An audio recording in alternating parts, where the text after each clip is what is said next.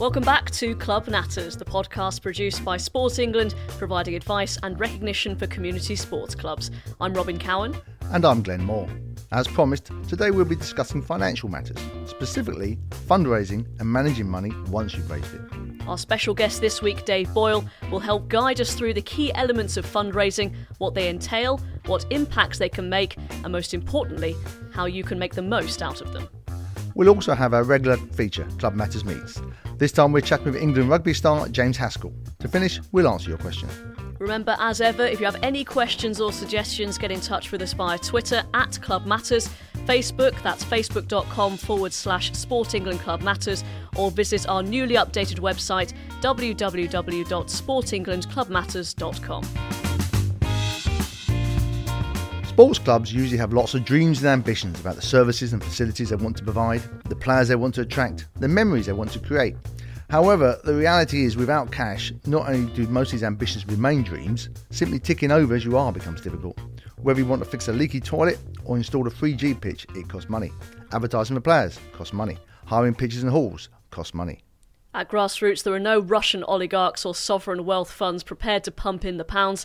Income is reduced to two sources the membership and what grants, either from public or private bodies, can be secured. In an ideal world, sports provision would come from the public purse. That is what happens on much of the continent.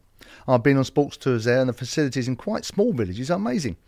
However, the UK prefers a low tax environment more akin to the United States. So, councils in particular simply do not have the funds to provide community sports provision. In the US, some of the slack is picked up by private benefactors, but unfortunately, we don't really have that culture here, so clubs are largely on their own. But we are here to help, and Dave will be giving us lots of helpful advice later. But in terms of what can be done, do you have any fundraising experiences from clubs you are and have been involved in, Glenn? Well, much of the fundraising has been DIY. A club will try and make a bit of cash at functions like barbecues or end of season dinners. There's those little lottery type tickets I'm sure many listeners will be familiar with where you buy a square for, say, £2. There's 25 squares on the sheet, which is enough for every player in the match to feel we ought to buy one, plus substitutes, refs, or umpires. The winning prize is 20 quid, second prize a tenner. The club makes 20 quid a time. It's not much, but it adds up over a season. Other clubs, if they have the facilities to do so, do quiz nights, talent shows, or maybe rent out their space for events. These are often easy to do and promote, though you do have to have a proper business plan as the last thing you want is to lose money on the night. And you need to be sure of who you're renting to. You don't want to bill for repairs. Every penny helps run grassroots sports clubs, and the events you've spoken about, Glenn, can also help foster the spirit within the club and bring members closer together alongside the fundraising aspect. Then there's also the big stuff. A club I was involved with got funding from the Football Foundation for a new clubhouse. That was a big project with big results. The problem is that the Football Foundation, which is a superbly run organisation, needs to maximise its impact, so they usually like to match fund projects. That means a club raising funds themselves or leveraging grants from somewhere else. Both methods tend to favour clubs in wealthy areas or sports that attract a more middle class membership, as either involve drawing on members' own income or lots of quite often complicated form filling and lobbying. Another thing to consider is the increased use of resources online. So that means there are loads more ways to raise much needed funds. Kickstarters or crowdfunding have become very common when trying to raise money for a specific cause. Take Yeovil Town Ladies Football Club. They were told in order to keep their place in the top tier of women's football, they'd have to show they can support the team financially in stepping up to becoming a fully professional outfit. They managed to achieve this by setting up a crowdfunding page online. Now, obviously, this is a large scale example, but it just shows you you can think big these days. A hockey club I was a member of wanted a new artificial pitch. They put a big chart on the wall divided into squares. Members or families bought a square each for £100. I think the plan was you would be remembered in perpetuity. Unfortunately, my kids lost interest and we didn't retain their membership, so we weren't around long enough to see if there is a donor's board or similar on the wall. But even a scheme like that still asks quite a lot of members' own pockets. So, lots to think about there, and lots of questions to pose to our topic expert. Now, I'd like to welcome Dave Boyle of the Community Shares Company, who's here to discuss fundraising with us. Welcome to Club Natters, Dave. Thank you for having me. First of all, what are community shares? Community shares are a, a form of crowdfunding which enables organisations which have networks of supporters and people in the community who support what they do and want to live in a world where the organisation's thriving are able to invest patient capital over the long term for a small return. And it's a way of getting a cheaper form of finance for organisations who've got those networks than perhaps they might be able to get from banks or social investors.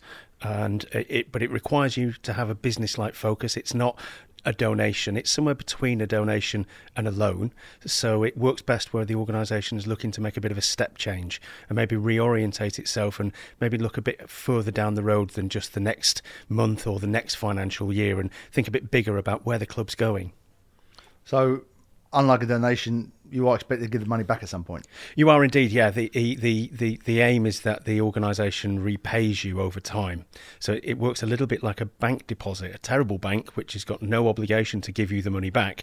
But if you're raising money from people who like you, who are your friends, your family, people in your community, you tend not to want to let them down. But if you have to let them down because the organisation is not making as much money as it hoped or it thought, then you've got the ability to have a conversation with those people and say, can we reschedule? Can we downplay our expectations? And if those people are happy because they've got a sports facility or they've got a brand new bar that they're using on a regular basis, they might be more amenable to thinking, well, I'm already getting something back because the club I love, the sport I love, is going from strength to strength in my community, and I'm happy that they're using my money. You still want to be paid back eventually, but you can sweeten the pill with tax breaks, which you can get for investment, which can be up to 50% of the value of that investment. So you can put it together and it, it looks like a good package. And what it's really useful for, I think, is leveraging in other funding. So most of these big capital projects where you might use community shares, they tend to need a grant as well from, from somebody like Sport England or maybe the National Federation. Um, but a lot of grants and a lot of funders are getting a little bit sort of uh, more choosy about what they will fund. And if you're sort of able to elevate your pitch by saying, we've already raised £200,000 from our local community who are really supporting us, that's going to make you out to be a little bit different to everybody else who's asking for the full amount in grant funding. Yes, we mentioned that earlier. I know, for example, the Football Foundation likes to have match funding because therefore their money goes further and they can support more projects. Uh, but I was sort of wondering how much do you need access to expertise to fill in the forms and so on? How difficult is it? It, it can be as difficult as you want to make it. So, you know, if you use the community shares company, for example, or, or the people who do the same sort of role as us, um, we can help you with the whole project from cradle to grave. But it's also a kind of do it yourself mechanism. It can be done. Um, some people called it punk finance uh, a few years back when it was used at, say, FC United of Manchester. And it can be done by ordinary people. It's just, it takes longer and it needs a little bit more confidence. But I think a lot of clubs, um, sort of underplay what access they've got. They kind of think to themselves, "Oh, we we need a lawyer or we need an accountant, and that's going to cost money, and we don't have access to that." And I think what it can do is open you out to what you really have got in your community, because a lot of clubs, I think, get a little bit stuck in their ways. They put a call out at the AGM who wants to join our committee. Everybody puts their head down and tries not to make eye contact with anybody lest they be lumbered with the responsibility. But actually, if you're trying to get volunteers, if you can give volunteers a specific task, we want help with this and nothing else. We're not going to ask you to wash any kit. We're not going to ask you to run the line or, you know, take a role in coaching. You're good at this, and we need that skill. So, can we get it from you? And where there aren't those networks within your club, I still think a lot of people underplay what skills they actually do deploy in their service of the club. So, even somebody who wouldn't consider themselves a financially qualified professional, if you manage lots of income and expenditure from your club, from members' subs, from the bar takings, and you can pay the brewery, all of these things about money coming in, money coming out, you're 80%, 90% of the way there to have having those professional skills. And so, you know, I think one of the things clubs could look at is rather than just taking that support from people, but could they look to incentivize people to maybe get some qualifications as part of professional development? It's it's something which I think is an unexplored avenue, which not many clubs have really ex- uh, explored in any great depth. And I guess the process of acquiring those qualifications, there is funding for that. Yeah, could because that kind of support, a lot of grant funders are now thinking, well, we've not got the big budgets to give you half a million pounds, but if you've got a project which says we're going to skill up somebody within our club to be able to do this on an ongoing basis, it's the sort of thing about, you know, give a man a fish and you feed him for a day, teach him to fish and you feed him for life. A lot more grant funders are looking to teach people to fish rather than give them fish forever. And if you've got a club which is kind of thinking we'd like to go down this, I think there, there are more opportunities in that direction. What sort of scale of club would benefit most from this sort of thing? Um, I think the kind of clubs who are going to benefit the most are clubs who want to upscale their facilities. So if you don't have any facilities to call your own, and maybe you want to buy the lease from your landlord, or maybe you want to develop a clubhouse or develop a bar and a function suite, that's the that's the size of club. It's not so much about the size of the club itself; it's the club for whom that kind of ambition. Everybody thinks, you know what, we could do that. If you look at that and think, there's 25 of us let's just make sure we keep on, on the right side of our landlord, then it's not going to be that kind of thing. But if you look at that issue and you think, yes, we could own our facilities, we could get control, we could maybe undertake an asset transfer from the local authority, we could partner with other organisations and make more compelling grant applications, then I think community shares is definitely part of the mix you should consider. So those are community shares. I suppose it depends what size club we're talking about, but what are the most common sources of finance for a club? Well, most clubs start from the perspective of, you know, we've got our core user base and we'll take our membership subscriptions from them, we'll take our match fees from them, you know, the, the, the, sort of money you take in the course of being a sports club. And that's the sort of basic level. And then up from that, you've got the sort of varying forms of lotteries, race nights, donations, which can often be social occasions dressed up as fundraising or can be fundraising dressed up as a social occasion. And some clubs have gone further and they've got a facility, they've got a bar, they've got a room they can rent out, and they earn quite a nice, uh, you know, money on the side from that. And other clubs might have gone even further and they make more money from their facility than they do from the sports club, but that's fine because as a not-for-profit sports club, they're able to recycle it, and that's all part of the of the of the beauty of what they've got. And obviously, charities presumably get gift aid. Yeah, you can get gift aid on donations. Um, there are issues about trading and classing it as gift aid because gift aid has to be for a donation which isn't coming back to the person who's given it. Which, um, if you're earning money from a bar or, or that kind of thing, you you probably shouldn't be looking to try and claim gift aid on it because you're on the very edge of, of the regulations from HMRC. But gift aid is the sort of thing which any sports club, especially if it's got community amateur sports club status or it is an incorporated charity, then if you're not claiming gift aid, then you're missing out on a massive trick. And we talked a little bit earlier about the case of Yeovil Town Ladies Football Club. Crowdfunding's become a lot more commonplace, hasn't it?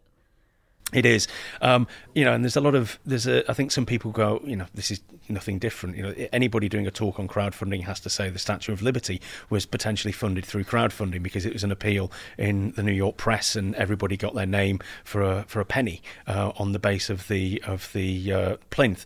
And yeah, to some extent, there's nothing new under the sun, and it is just a means of organising the, the transfer of money. But it is a little bit more than that. I think the fact that it's usually done through digital platforms, um, some clubs might look at that and think, well, we don't have anybody who's good at that, their internet. And that's, I think, a warning sign because every club needs to be good at that, their internet. And crowdfunding can be a way for clubs to take their sort of natural fundraising proclivities and think, well, who could do a fundraising uh, on, on online for us? Um, are there people who perhaps maybe of a younger generation who the club has struggled to engage in in the usual race nights and lotteries and knocking on people's doors and selling tickets for, for raffles and such like. That doesn't appeal to a lot of people, but give them a project to put a crowdfunding campaign up, engage people outside of the core network of the club. That's a really good opportunity to develop the skills base within the club because I think a lot of clubs um, struggle to get new people involved because, quite frankly, the people who do the asking tend to do so with a gun against their heads. It's almost like if you don't volunteer, I'm going to shoot myself because I've been doing this for 10 years and I'm exhausted, I'm burnt out, and please, please come and join our depressed gang of volunteers who keep the show on the road.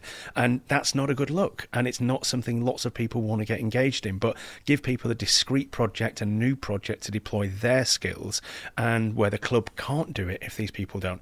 I think it can unlock a volunteering base which is maybe not there at the moment. And it also, crucially, I think a lot of clubs sometimes, uh, especially the people who clubs are going to for this kind of funding, get a little bit fatigued you know, it's like, oh gosh, let's close the let's close the curtains. The person from the club is come to sell lottery tickets to us again, and we bought some last month, so let's pretend we're out. And people can kind of go, well, I've already given something to you. Mm. But using crowdfunding networks, that only works if you've got good social media presence online, and a lot of clubs don't. But why not develop one? The crowdfunding campaign can be a sort of a, a, a, tipping point to move the club in a more digital and maybe a more youthful direction, reaching out to new people. Which, if that raises you the money, then fantastic. And that could also be the wellspring to some to raising your ambitions. Because again, you know, those people who are burnt out, they've been doing this job for years. They'll see success as the club keeping on, keeping on. And as long as they can pass on to the next generation something which is as good as what they were, were, given, or maybe a little bit better, that's what success looked like. And that's true. But maybe with a different perspective, people with a little bit more distance and maybe a different, you know, not had those hard yards and hard years of doing that kind of work might see there's a bigger ambition. So maybe instead of moaning about the council not cutting the grass on the sports pitch, they could go, well, actually, we could create a business here and we could partner with other sports clubs and we could own this facility ourselves the people who may be running the club for many years might think, well, that's that's crazy talk. You know, we, we struggle to get matches on on Saturday. How could we possibly do this? And to some extent, if you're answering those questions and you're seeing it from a kind of pessimistic point of view, then maybe it's time to sort of think, well, maybe there's some people who could look at this differently within our network already, and let's just give them a bit of uh, a bit of encouragement and just stand back and see what they can make of it. Yeah, it does require clubs to be open to new ideas and, and younger ideas. I guess. I mean, in my experience, you know, you come to new to an organisation, maybe your kids are playing or whatever, and then you look at it and think, well, they could do that better, or they could do that better. And then some clubs are more open than others to to new ideas and letting people in. Absolutely, and it's a mindset. I think. I think a good club management committee or board or whatever it's called should always be thinking, what would somebody outside us think of us? Because you think of yourselves as doing a fantastic job. You just think of all the volunteer hours you spend. And to some extent, somebody coming along and saying, Have you thought about doing this differently? We're the best one in the world, that can come across as criticism. And most people in the human race are not very good at dealing with criticism, perceived or otherwise. Uh, I mean, this brings us on. I mean, what are the biggest problems for clubs generally in terms of running their finances? I think one of the biggest challenges clubs have is is just keeping track of what they've got and what they're due to spend and where's the money. A lot of clubs might be dealing with cash-based systems and that needs lots of receipts writing and it needs lots of people to have lots of numbers in their heads and maybe those numbers aren't put down on paper at the right time but it's all going to be fine so you know on a basic level there's there's a kind of there's a danger of fraud or or more more realistically, people just losing bits of money and losing track of what they've got and what's due. And somebody gets a bill and thinks I'll pay that next week, and something you know their dog needs to see the vet, and before they know it, there's a demand letter which is written in red, and they're starting to panic. And just keeping on track of it, I think, is the biggest challenge. And one of the things I think clubs should be looking to do is move to digital payment systems. Um, increasingly, you know, I've I've got a checkbook, but I couldn't quite tell you where it is in my house because I've not had to write a check. And I think increasingly that's going to be the norm. And even cash, when the window cleaner comes round to my house, I'm always embarrassed because I just don't have spare cash lying around, which I can pay the window cleaner with. And I'm always got IOUs from him. And increasingly, I think clubs who can move to a more digital based payment systems, PayPal is really good for this. I mean, yes, it costs because it takes a cut of what's paid, but you've got to think of it in terms of the volunteer time it gives you and the reporting it gives you because once you've got that money sort of on a ledger electronically, it's really easy to move it into an online platform. You know, there are plenty of accountancy packages which are really simple to use, which are geared around people who are not financial experts. There's some which are tailored for self employed people, which, whilst clubs are not self employed people, they're very similar in terms of their accountancy skills. You know, if you're a builder, you're not an accountant and you don't want to spend time doing your books. But accountancy platforms online, which are built for builders to manage their accounts, are really good at helping sports clubs manage their accounts too, because it's the same thing. People are involved because they love their club, they love their sport, not because they happen to be good at finance and, you know, work with the grain of what's out there already. Some clubs go down the route of registering as a charity. What are the benefits of that and how would a club go about doing it?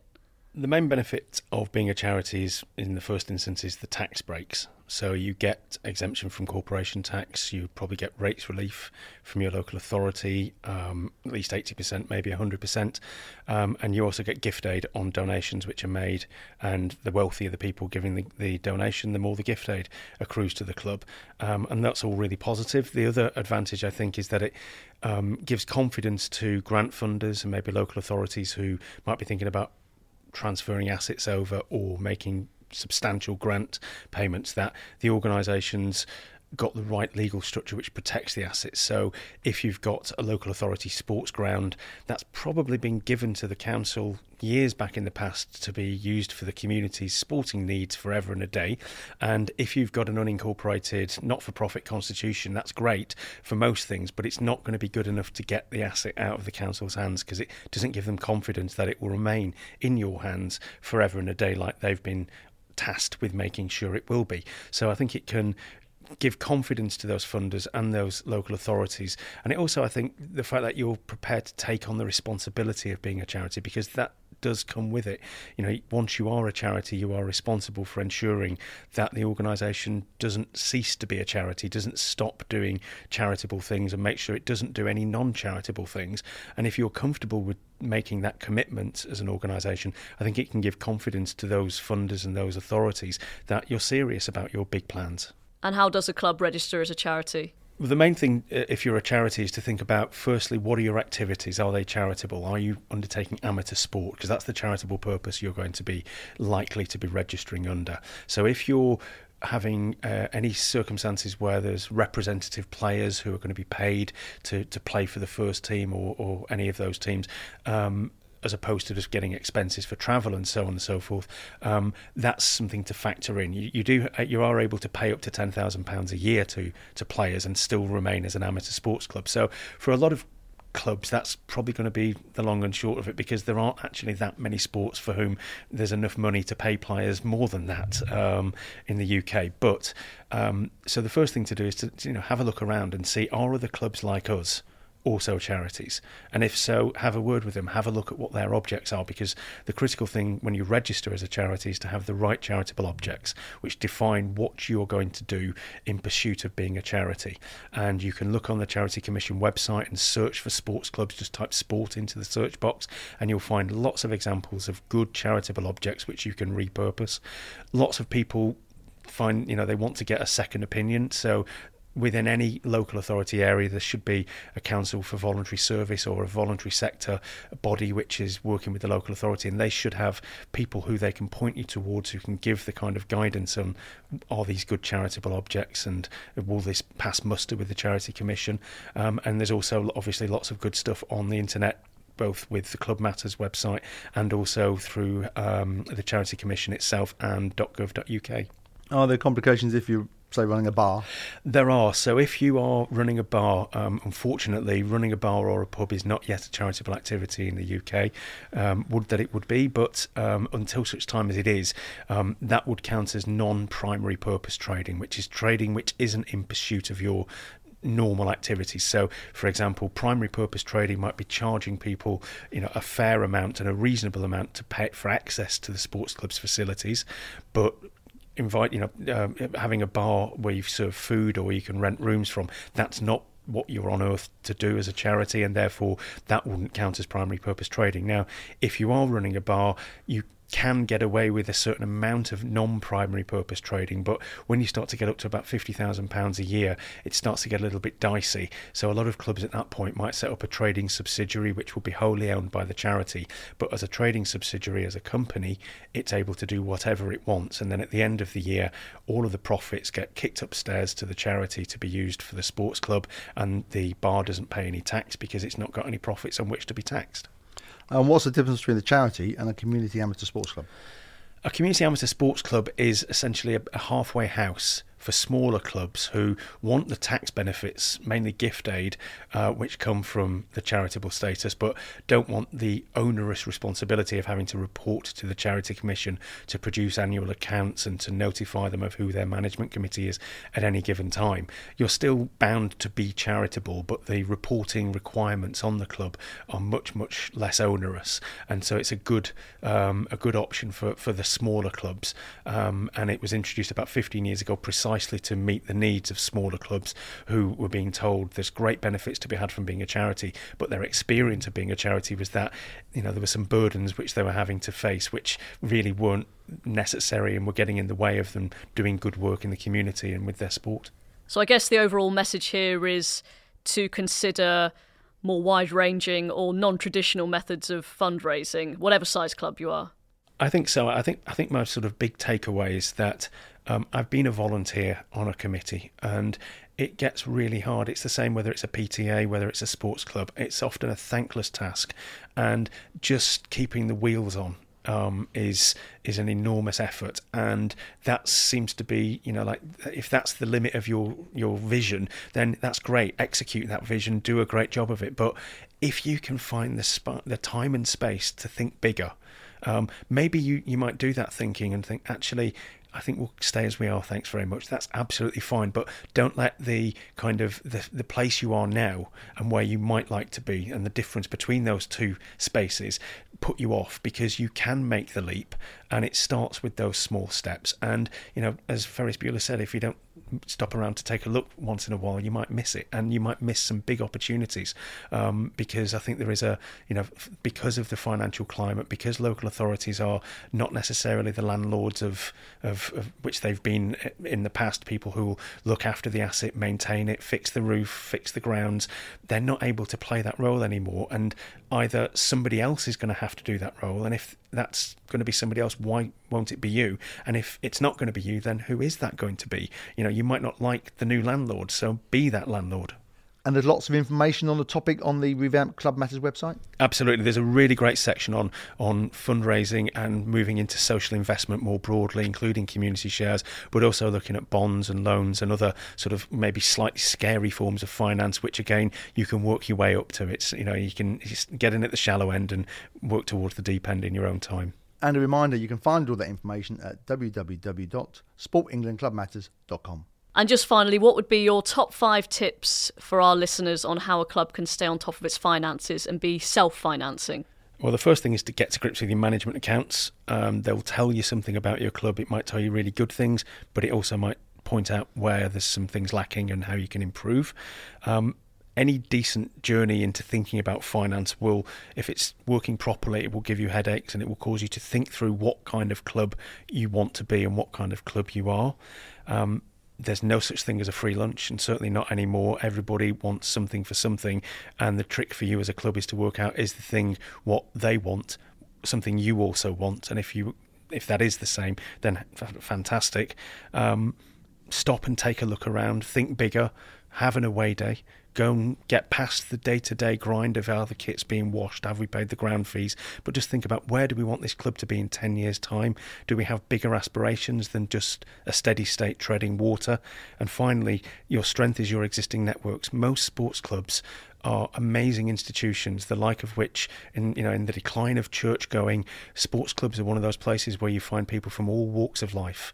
And so, if you don't know who your club members are, your club parents, their friends are, then find out. Find out who's in your network, and I will guarantee you will be pleasantly surprised about who's in there. Who some people may have not been wanting to tell you who they are because they're very high powered.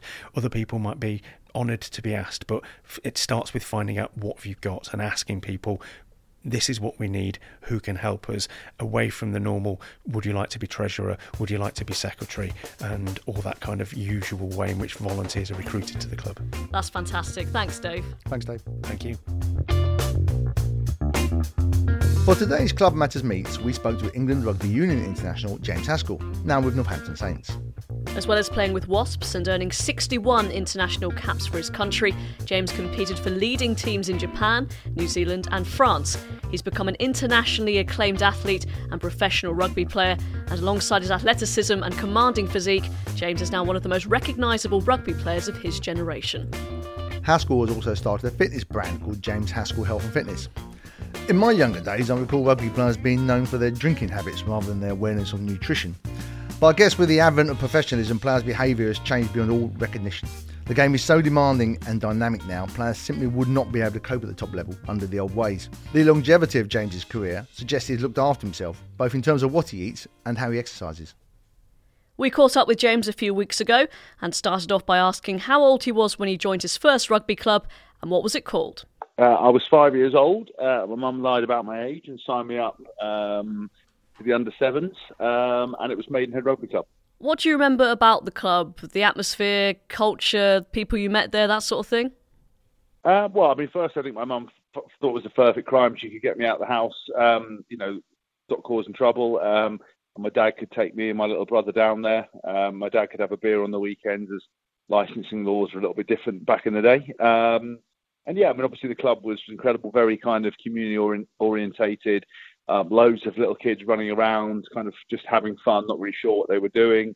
Um, you know, a lot of obviously characters, you know, going up into the to the bar after and getting a you know pint of squash and and you know buying a a, a, a chomp when there used to be 10p, now they're about a pound. Um, and kind of just getting involved in all that kind of stuff, having a you know a, a hot dog or whatever, and, and kind of just meeting people and making friends, and yeah, just just kind of being real really part of the community. And how important was this grassroots introduction to sport in your personal development and in becoming a professional athlete? Yeah, I mean, I think um, you know, club rugby's uh, you know massively important in in in you know in sort of my development because uh, you know I played with them since I was five till eighteen. I still played with them while I was at school. You know, some weekends I'd play two games, which was which was madness. I think I'd I'll be in a wheelchair now if I tried to do that. You know, in the modern sort of world. Um, but I think it's um, you know it's incredible. I think obviously as well meeting lots of different characters, playing with different people. Um, you know, I, I, kind of always played my rugby at, at school, um, and then obviously, be, you know, having that as a secondary thing, playing with different players, you know, helped you develop, seeing different things, going and travelling and away games, and understanding what kind of club rugby was about. You know, I got into kind of professional rugby from the age of kind of 16, really, uh, involved with Wasps, but I still, you know, played for for Maidenhead, still had that kind of involvement. It kind of kept me grounded uh, and showed me kind of the traditional side of rugby. Um, so, you know, I, am kind of eternally grateful for them. What is your fondest memory of sport from when you were younger? Uh, well, there's a couple of memories really. I think my, my, you know, my first one was my first ever sort of training session when I got uh, I got past the ball and wasn't necessarily sure what I was doing, and I kind of run around one bloke and sidestepped another one and ran around and I scored. And it was only when a parent looked down at me and called me a silly boy that I realised I'd scored behind my own try line. But I think also for me, you know, going and playing know, being at school, going back there and playing um, in the kind of the Colts Cup.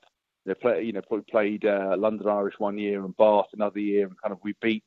Uh, I think we beat London Irish, and obviously that was massive for the club because we, you know, they were kind of professional. We were we were amateur, so that was a big kind of big occasion for us. Is there a particular volunteer or club member from anywhere along your journey that made a real impact in your life? And is there anything you'd like to say to them? Um, well, there's actually been a couple of um, a couple of guys who who've been kind of um, you know great uh, for, for, me. But one guy in particular who sadly passed away actually was um, a guy called Gordon McDonald, who was at Maidenhead. You know, he was my coach. You know, for a number of years, he was uh, always keen to get us along. Um, you know, always kind of you know was very complimentary and supportive, and the other kind of coaches that worked with him um, were, were were superb as well. Really, so my whole kind of you know, club rugby years, kind of from almost from 15 to kind of 18, were my, some of my most enjoyable. We had some of our best kind of tournaments and, and, and, and trips, you know, with these guys. Any plans on volunteering your time in the future and giving back to rugby? I do quite a lot of stuff already. Uh, I've done a few bits and pieces with, with, with Maidenhead. Um, you know, I, I, I get asked to do coaching things and asked to do stuff all the time with people. So I try to, to do as much as I can. Obviously, it's, it's not always easy because of you know, being, you know, about sort of playing and commercial stuff we have to do. Um, but I, but I always try, and I think it's massively important. And just finally, is there any message you'd like to give to those volunteers who help run thousands of sports clubs up and down the country? Yeah, I mean, I would just say, look, you're doing an incredible job. Uh, you know, it's really valued. I think rugby is such a unique sport that helps, you know, people uh, of any kind of age, culture, creed mix together, uh, learn some valuable lessons, uh, play a great game, enjoy, you know, that, that people enjoy, and I think it's important to keep, you know, a lot of the traditions, a lot of the touring, a lot of the kind of fun bits about rugby alive. And I think they do a great job. And I would just say thank you. James, thank you for your time. Now for the part of the programme where you get the chance to help each other, asking and answering questions about community sport. First, this month's question is from Cleobury Archers in Shropshire. As a club, we attract juniors and seniors. But why is it so hard to engage 15 to 24 year olds in sport? If you can help the Archers of Cleobury, let us know on the usual addresses Twitter at Club Matters, Facebook, that's facebook.com forward slash Sport England Club Matters, or www.sportenglandclubmatters.com. Last month, Helen Barbell, a weightlifting club from Sheffield, asked, What do you think are the three biggest challenges that small clubs face? What are the quick and simple solutions to these? We had several replies to this when it came to identifying the challenges. Here's a flavour of them. Scornall Ladies FC from the West Midlands said, getting people to volunteer, whether it be coaches, matchday activities, or committee members. Player recruitment, especially girls funding. Creighton RUFC of Carlisle said raising funds, getting people interested in playing rugby. Kent Sports said player recruitment was the biggest thing to come out of our recent club survey. Volunteer levels and the quality of facilities were next, followed by attracting youngsters, then sponsorship, budgets, and financial pressures. Tony Malika got in touch and said having to travel too far to attend coaching and other courses, not being able to sustain the expensive cost, so missing out and in a way not growing as a club. And we also heard from Claire Bruce, who said funding for coaching qualifications, lack of volunteers. Unfortunately, as you'll gather from those replies and probably know yourself, it's easier to identify problems and solve them. But with the majority being based around finances and volunteers, we hope we've managed to answer some of your questions in this and our previous podcast, which can be found on iTunes or on our website. If you have any additional answers for us, please do get in touch. That's all for this podcast, except to say a big thanks to James Haskell for all his time talking us through the early days of what became an outstanding career. Another big thank you to our expert on fundraising, Dave Boyle. I do hope what you heard was useful. Thanks to everyone who sent in any questions. And thank you to you, the audience, for listening.